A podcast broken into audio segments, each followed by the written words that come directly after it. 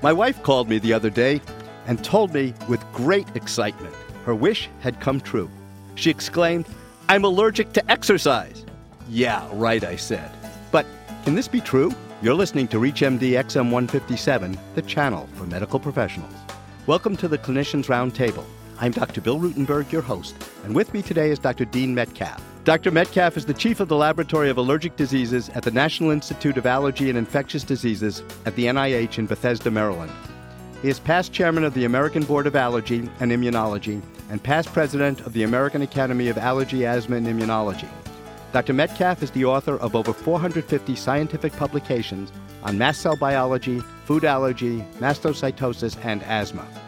Today we are discussing exercise induced anaphylaxis. Greetings, Dr. Metcalfe. It's so kind of you to join us at the Clinicians Roundtable. My pleasure. Food and exercise induced anaphylaxis. Is it like love and marriage and a horse and carriage that you can't have one without the other, that they both have to be present for the symptoms to occur? What we're really talking about is exercise induced allergic phenomenon. There are people that will exercise and then can actually have what's called exercise induced anaphylaxis. They can become quite weak. In extreme cases, can even lose consciousness. And it seems to be generally related to mast cells that kind of underlie allergies per se, but nobody really knows with pure exercise why people get these reactions. However, there are some people that get these reactions only after they eat specific foods, and they're often those foods that are more commonly associated with allergies things like peanuts and shrimp, and in some cases wheat and so on. And they find when they don't eat that material before they exercise, they don't get this exercise induced anaphylaxis. So, a recommendation is if you think it's associated with the food, you know, don't eat for a number of hours before you exercise. How long would you recommend? Well, the longer the better. You know, people will say sometimes the extreme would be six hours, but that's hard. So, you know, three hours, four hours, whatever you can do. I mean, the, the other part of this is that if people are having severe reactions, severe problems associated with exercise, then there's some other recommendations usually made. One of them, for example, is don't exercise alone. If you get into trouble, hopefully you need to be around somebody to give you a hand.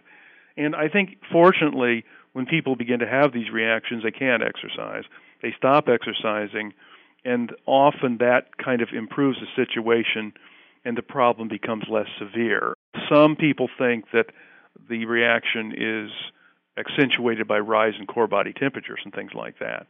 And if there is somebody, your exercise club or something, and somebody has one of these reactions, one of the things you know, and if they're in sweatpants over over their exercise clothing or something, you know, get them out of the sweatpants and things to cool them down. I mean, that's one of the things that you do when you see this happening. Can an antihistamine pre-exercise be protective? Well, it can be partially protective, but you can't rely on it, and these reactions vary in severity. Of course, if it's food related plus exercise, then how much of that food did you eat? How hard did you exercise? What condition are you in at the time that you exercise? So, yeah, you can take them, but you can't rely on these things preventing the reactions. If they're mild, they probably would work one time, but the next time they may not. Is a leukotriene inhibitor any more beneficial than an antihistamine, or does it have any benefit at all? I mean, you could try even both, but here's the problem. I mean, with these reactions involve the release of multiple mediators. You know, leukotrienes, prostaglandin D2, histamine, all kinds of things. And so when you try to block it with these single or combination of blockers, it's never more than partially successful. Should these patients carry EpiPens, medical alert bracelets? I'm thinking of perhaps even a child on a sports team in a school. They eat lunch, and you know who knows what they're eating, and then they, you know, two three hours later they go out and play football or soccer. There's no question if if there's some reaction occurring like this, that there has to be a plan made, and that should include some alert device on their person. You know, if I'm found unconscious, I have anaphylaxis or something and treat appropriately, or uh, certainly, I mean, adults and then parents of children that have this problem should have epinephrine pins and, in an adult case, prepared to self medicate.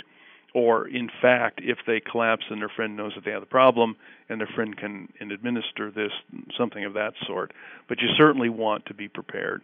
Are there foods that are more commonly associated with exercise induced anaphylaxis?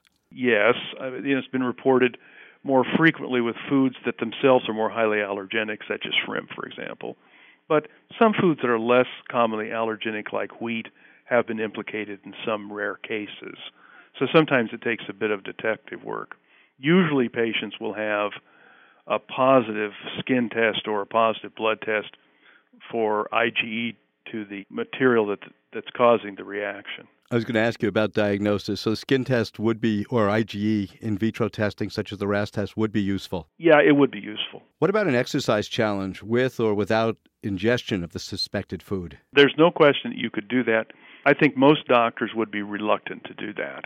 And most of the time, the diagnosis and the treatment is based on history and kind of trial and error. So, you know, if you think this food is causing it, don't eat it. Does the problem go away? That's the way it's usually handled it. But you could, you know, if you can find somebody willing to supervise that and you want, you're willing to take the risk as a person, you could eat that food within some proximity to exercising and see if you had the reaction. Now, there's a problem, though, in that these reactions aren't 100% associated. So even if the challenge was negative, it doesn't really tell you absolutely if the next time you eat that food and exercise, you won't have a reaction. If you're just joining us, I'd like to welcome you to the Clinicians Roundtable on ReachMD XM 157, the channel for medical professionals. I'm Dr. Bill Rutenberg, and I'm speaking with Dr. Dean Metcalfe, Chief of the Laboratory of Allergic Diseases at the NIH. Just to reiterate one point, the people that have exercise induced anaphylaxis, they generally can eat these foods by themselves without having any allergic symptoms? That's generally the case. So it's important that physicians don't, so to speak, blow it off because they say, well, I eat wheat all the time or shrimp all the time. And diagnosis, you said, with or without, you can avoid the exercise challenge. Are there any contaminants, such as mold or other things that can get into food, that may be responsible for this rather than the food itself? No, this is almost exclusively associated, kind of a double whammy where you're getting sensitized for a reaction with exercise and then you're allergic to a food that's predisposing to a reaction. But uh, at least as far as I know, there are no contaminants that have reproducibly been associated with this. Since you've written many papers on mast cell biology, is this basically a primary disorder of the mast cells and the basophils?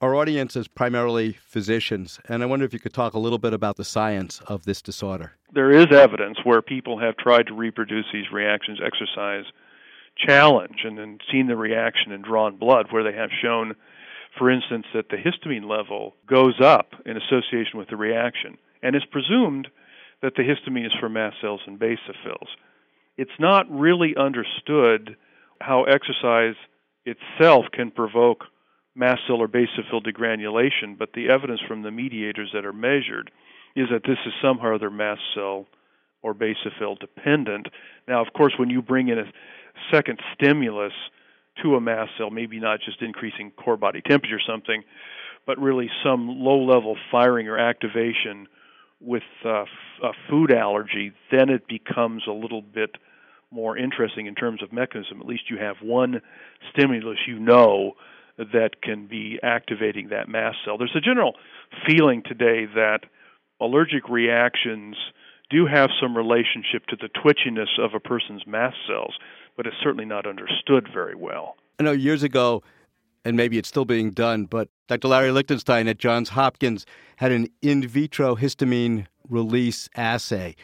Could something like that be applied to the person with suspected exercise induced anaphylaxis? It could for the allergy part of it, but there's no way to get the exercise part of it.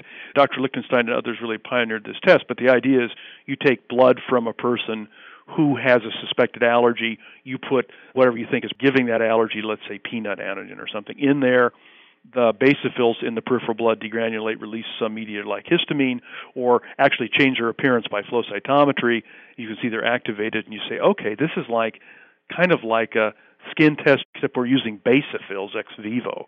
And so that test actually is used in some parts of the world as another adjunct for allergy diagnosis. It's not used very much in this country. I guess I was thinking when you said the twitchy mast cell, I was saying, well, these people have twitchy mast cells at rest, and that you could somehow provoke histamine release and say, ah, this is a person who's at risk. That's kind of an extension of this. I don't think the science is far enough along yet here, but there's no question that there are some people, for example, that have basophils that don't react very well through an IgE dependent mechanism.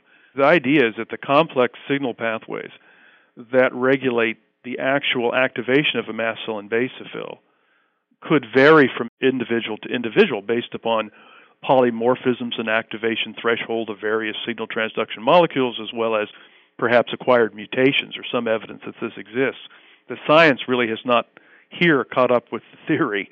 And so while it might help explain differences from person to person in threshold of reactivity during exercise or how much IgE and antigen has to interact with the basophil to cause it or mast cell to cause it to fire. I mean, it makes a certain amount of sense, but right now it's it's more theory than reality. And I assume there's no animal model for this?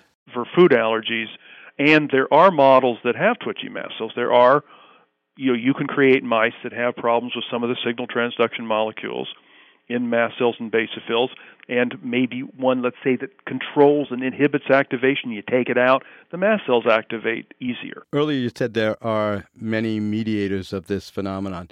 Where does the role of IgE well the role of IgE for allergy still remains absolutely critical.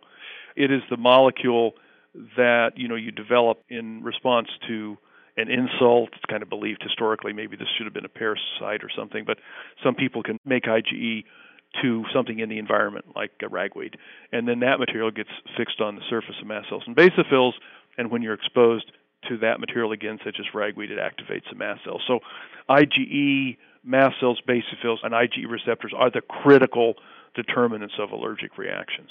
So with this EIA phenomenon again, you have to have a true allergy. You mentioned something about exercising in a warm environment, I believe. Are there other, if you want to say, physical factors that may trigger this other than food allergy? Not that I know of. On a theoretical basis, you could imagine if you were ragweed sensitive and jogging along through ragweed that you might have some bronchospasm and some problems with exercise that way. There's also this phenomenon that we haven't talked about, which is cholinergic hives. These are people that get hives when they simply get warm, you know, or upset. That is part of the differential diagnosis of what are called physical urticarias, where people develop hives when they're exposed to cold or rubbing on the skin and then they get some hives.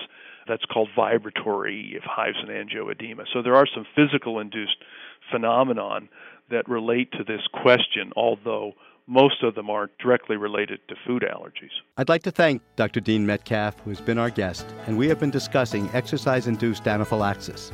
I am Dr. Bill Rutenberg. You've been listening to the Clinicians Roundtable on ReachMD XM 157, the channel for medical professionals. For comments and questions, send your email to xm at reachmd.com or visit us at reachmd.com. Thanks for listening.